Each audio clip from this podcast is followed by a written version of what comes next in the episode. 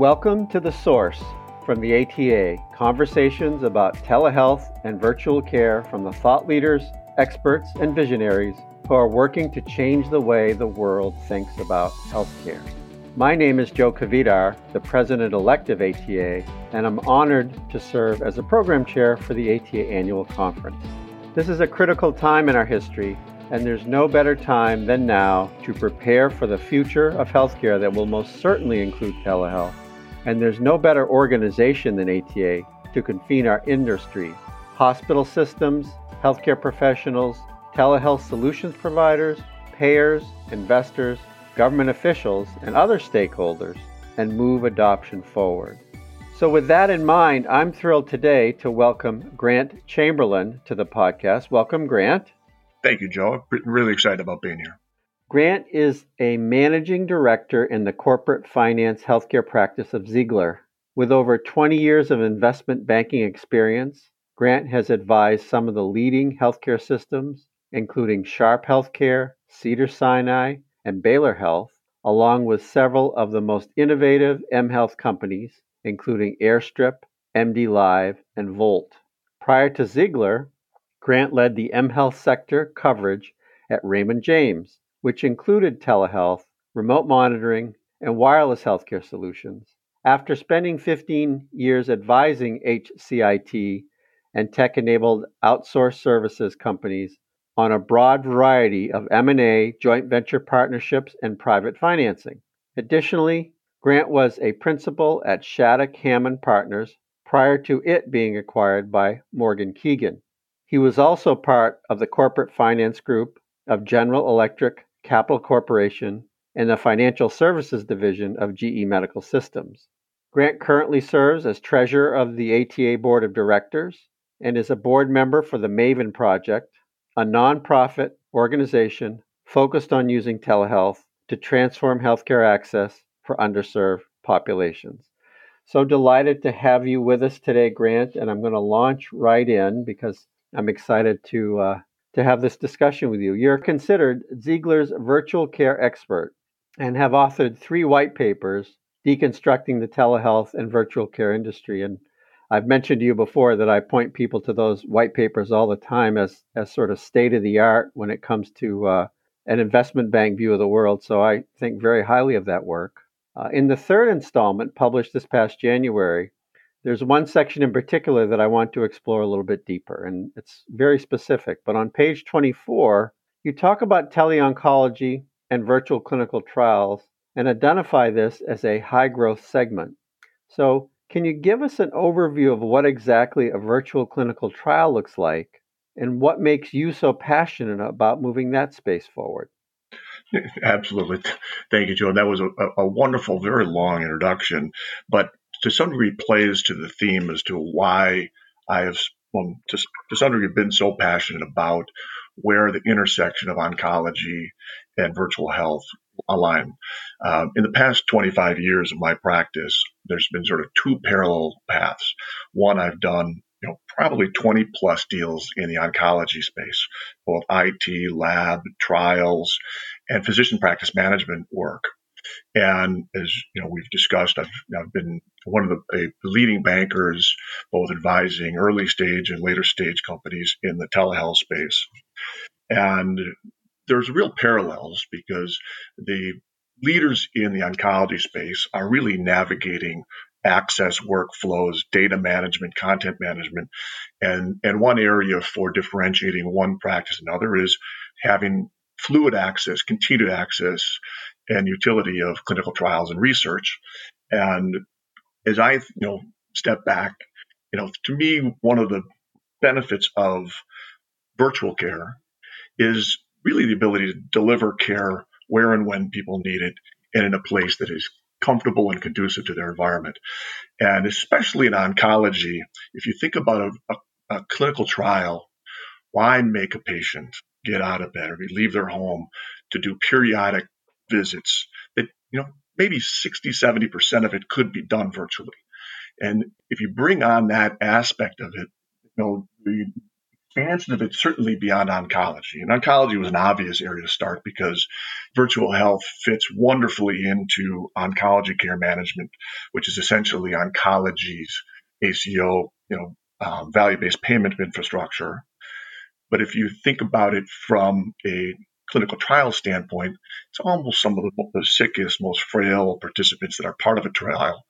And if you can deliver that care, you know, why why wouldn't you do it this way? But more importantly, you know, one of the things we're always looking for in virtual health is a return on investment.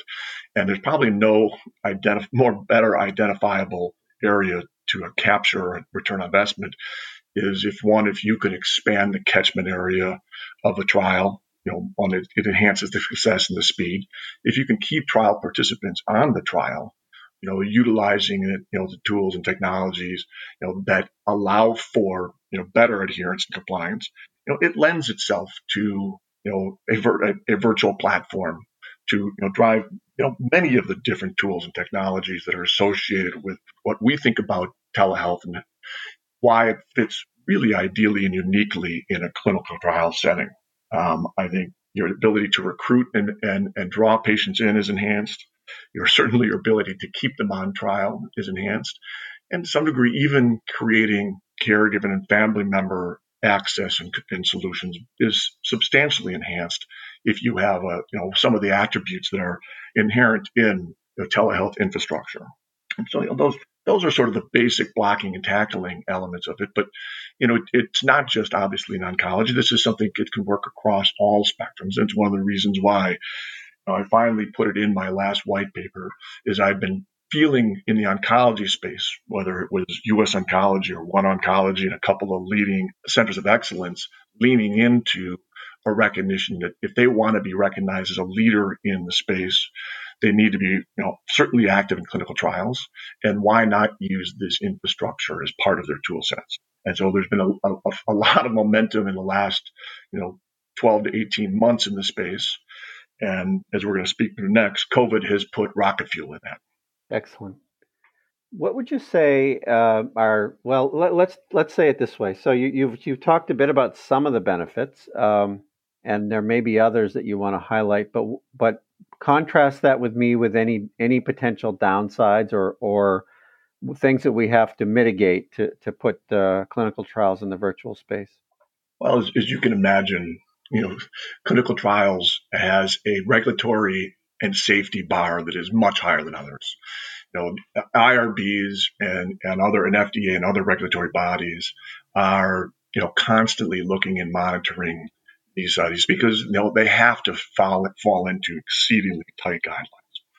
And, you know, part of the reason that, you know, I want to get the A T A to be at the front edge of driving, you know, a level of structure into virtual clinical trials is that we should be looked at as the curator in the Gabriel divine and, and bringing disparate groups together to say, here are the safety standards, here are the protocols, here are the guidelines, to ensure that come, starting out of the gate, we don't have you know, parties that are out there. To some degrees, what's happening you know, on a lot of aspects of telehealth right now because of COVID, you know, without structure or you know. best practices. And so I, I think there is a risk of the process being you know, you know driven because of the necessity for bringing virtual into the, the current world of COVID. But I really think that there is you know more demand for some of the attributes of a organization like the A T A you know, or any other body to establish standards and protocols and safety to ensure that you know there aren't, you know, I don't want to say bad actors, but there aren't bad results coming out of the trials. And, and is is uh, I know one of the things we always grappled with uh, in the past and thinking about this was authentication. Are there are there better now strategies that allow us to make sure that the patient that, that we're getting the information on is the person we think it is? Yeah, there, there is. I think you know the, the beauty of whether it's digital and or you know the, the tools, technology that are available that historically were done you know via call or via you know pads of paper you know, there is a, a significant level of benefit of multi-step authentication, as well as, you know, bringing in, you know, different tools, whether it's video, whether it's, you know, other aspects of ensuring credentialing and ensuring the safety and quality of the test and the trial itself.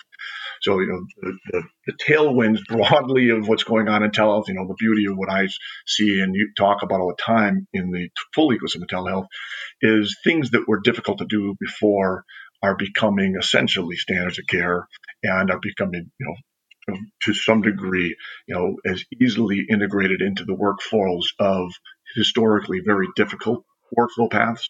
So, you know, I, I I do believe we are at a at a collision of a number of positive forces in telehealth and in virtual care, and to some degree in and they play into what's going on in the in the trial space.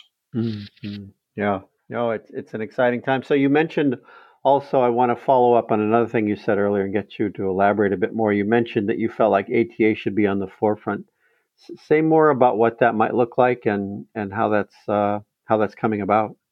Given what did take place in COVID, you know, you know, I certainly I had it in the white paper, and I had been pressing a number of the oncology players and other participants to sort of be a, you know, a leader in the space. And then, you know, as you know, you know, there's a handful of players that have been sort of pushing this at a real early stage.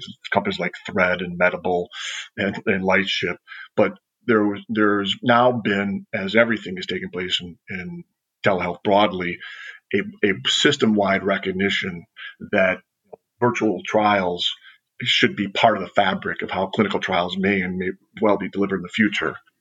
We stepped back and said, you know, maybe this is a good time.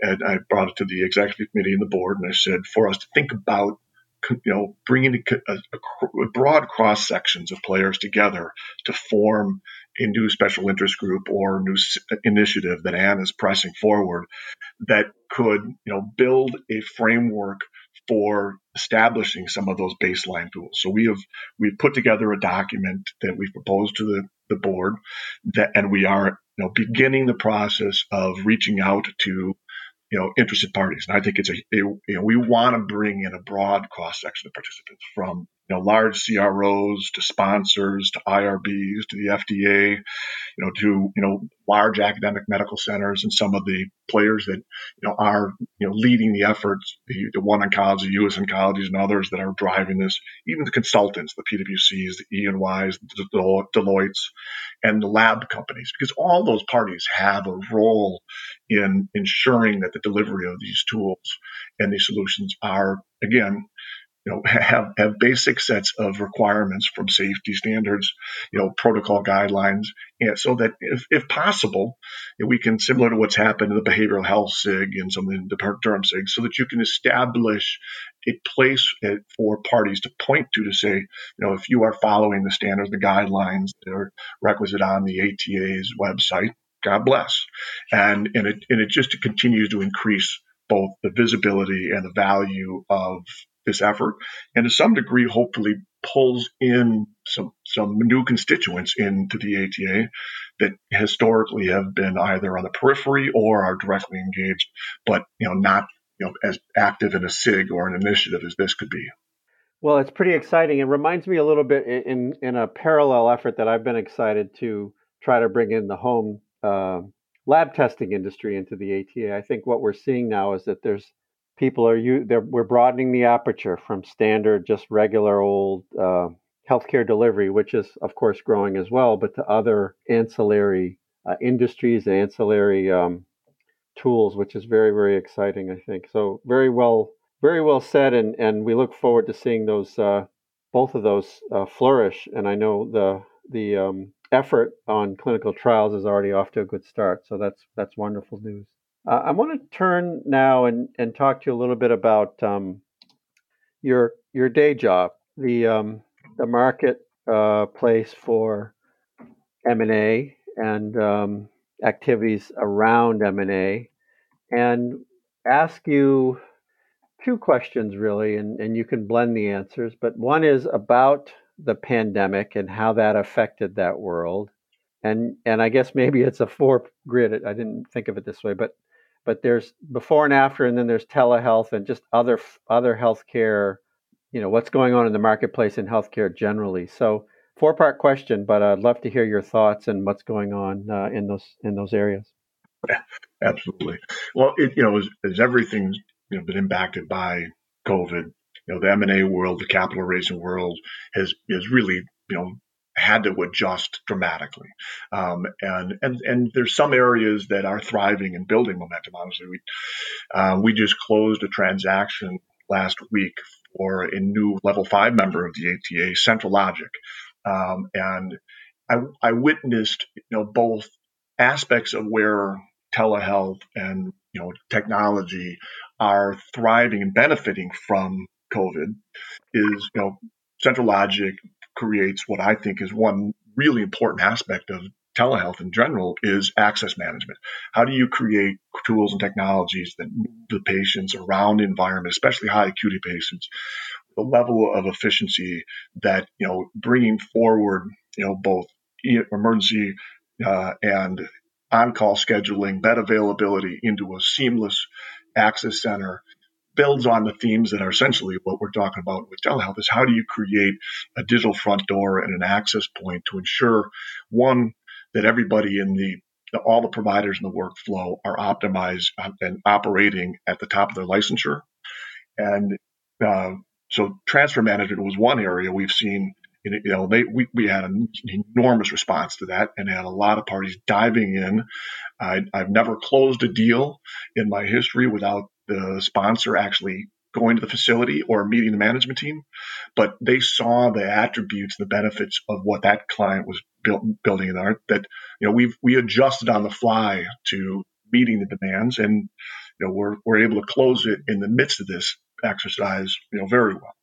We are seeing other areas that, you know, one of them that we we speak in the white paper of what are the, you know, real driving forces that in hot areas of telehealth. And one is behavioral health. You know, we, we have, you know, a lot of deals that have, you know, either were in process or building in the behavioral health space that are, you know, are seeing enormous, you know, interest. So the, the, the, the M and A world itself is trying to figure out how to, how to navigate and manage, you know, while you can't go visit and you can't see facilities or do, and that's not easy to do, but, you know, as we're, we're finding ways around that. Mm-hmm.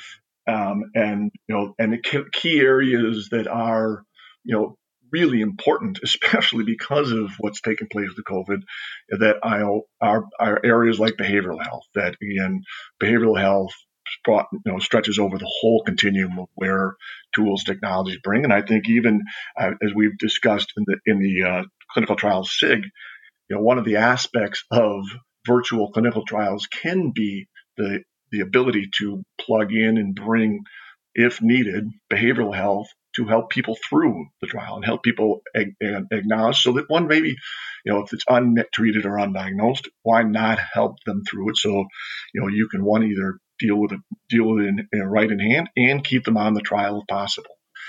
Um, you know, so, you know, behavioral health is, is being, is, a, is an enormous beneficiary of this.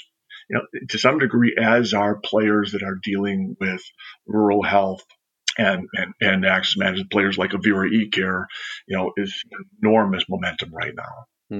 Mm-hmm. Yeah, yeah. Do you have opinions on, uh, every, everyone is, is asking, so I might as well ask you as well. Do you have opinions on uh, how much of the regulatory uh, relaxation will stay in place versus be clawed back? Um, I, I think, and as people keep using, I used it early in my thing, I think that trying to put the genie back in the bottle is going to be impossible. And the, and the best thing about this is generally is just brute force awareness and engagement and utilization by so many constituents are seeing the aspects of this. I think the the vast majority of the regulatory reimbursement, licensure thing, you know, the, the, that have been important, you know, beneficiaries of this, I think most of those will stick and or you know, put some gas in, you know, some of the licensure packs and other things that will solidify it long term. My guess is the one area that, you know, probably should fall back is some of the HIPAA, right, you know, loosening that, you know, we need to have, you know, there, there is a reason why the infrastructure that all these companies invest this money in has taken place is it's not easy to do. There's, there is enormous amount of, you know, both safety, structure, uh, revenue cycle and evidence and data management that are embedded in most of the players that are part of the A T A and our vendors that isn't doing it on you know Zoom or doing it on Facebook is or others are, is interesting, but that can't, in my mind, survive long term. And and some aspects of you know the nature of controlled substances are going to be navigated back, you know, in my mind. But I think the vast majority of the benefit is going to just continue to build. And to some degree, there's a, a an incremental laundry list of areas that the A T A and the policy board has been pushing, you know, with um, H H S and Deputy Secretary Hargan and Will Brady to say, you know, let's let's not lose this momentum and let's continue to build off of that. And there's a number of areas that we are actively pursuing to build off of. Well, Grant, it's um, an honor to be uh, your colleague. It's a pleasure to have you on the podcast. And thanks so much for spending the time with us today. Absolutely. Thank you. This is wonderful. I, unfortunately, I, I can't say I look forward to seeing you in a couple of weeks at the conference, but I know we'll see each other and listen to each other virtually often. Grant will be a presenter at the A T A annual meeting, in which is taking place this year virtually, June twenty-second through twenty-sixth. And I encourage each of you to block the time on your calendar. We have a jam-packed agenda with over two hundred speakers, seventy-five plus sessions, an interactive exhibit experience, networking opportunities, and a research track, including poster sessions to offer C M E. For more information, or to register, go to the website go telehealth dot org. Thanks for listening to The Source from the A T A. We want to hear from you. What topics should we cover? Who would you like to hear from? To share your comments and suggestions, and for more information about the A T A, telehealth, and virtual care, please visit our website, american telemed dot org, and our American Telemed accounts on LinkedIn and Twitter. Finally, please be sure to subscribe, rate, and share this podcast on your favorite platforms. It really makes a difference. Copyright twenty twenty A T A. All rights reserved.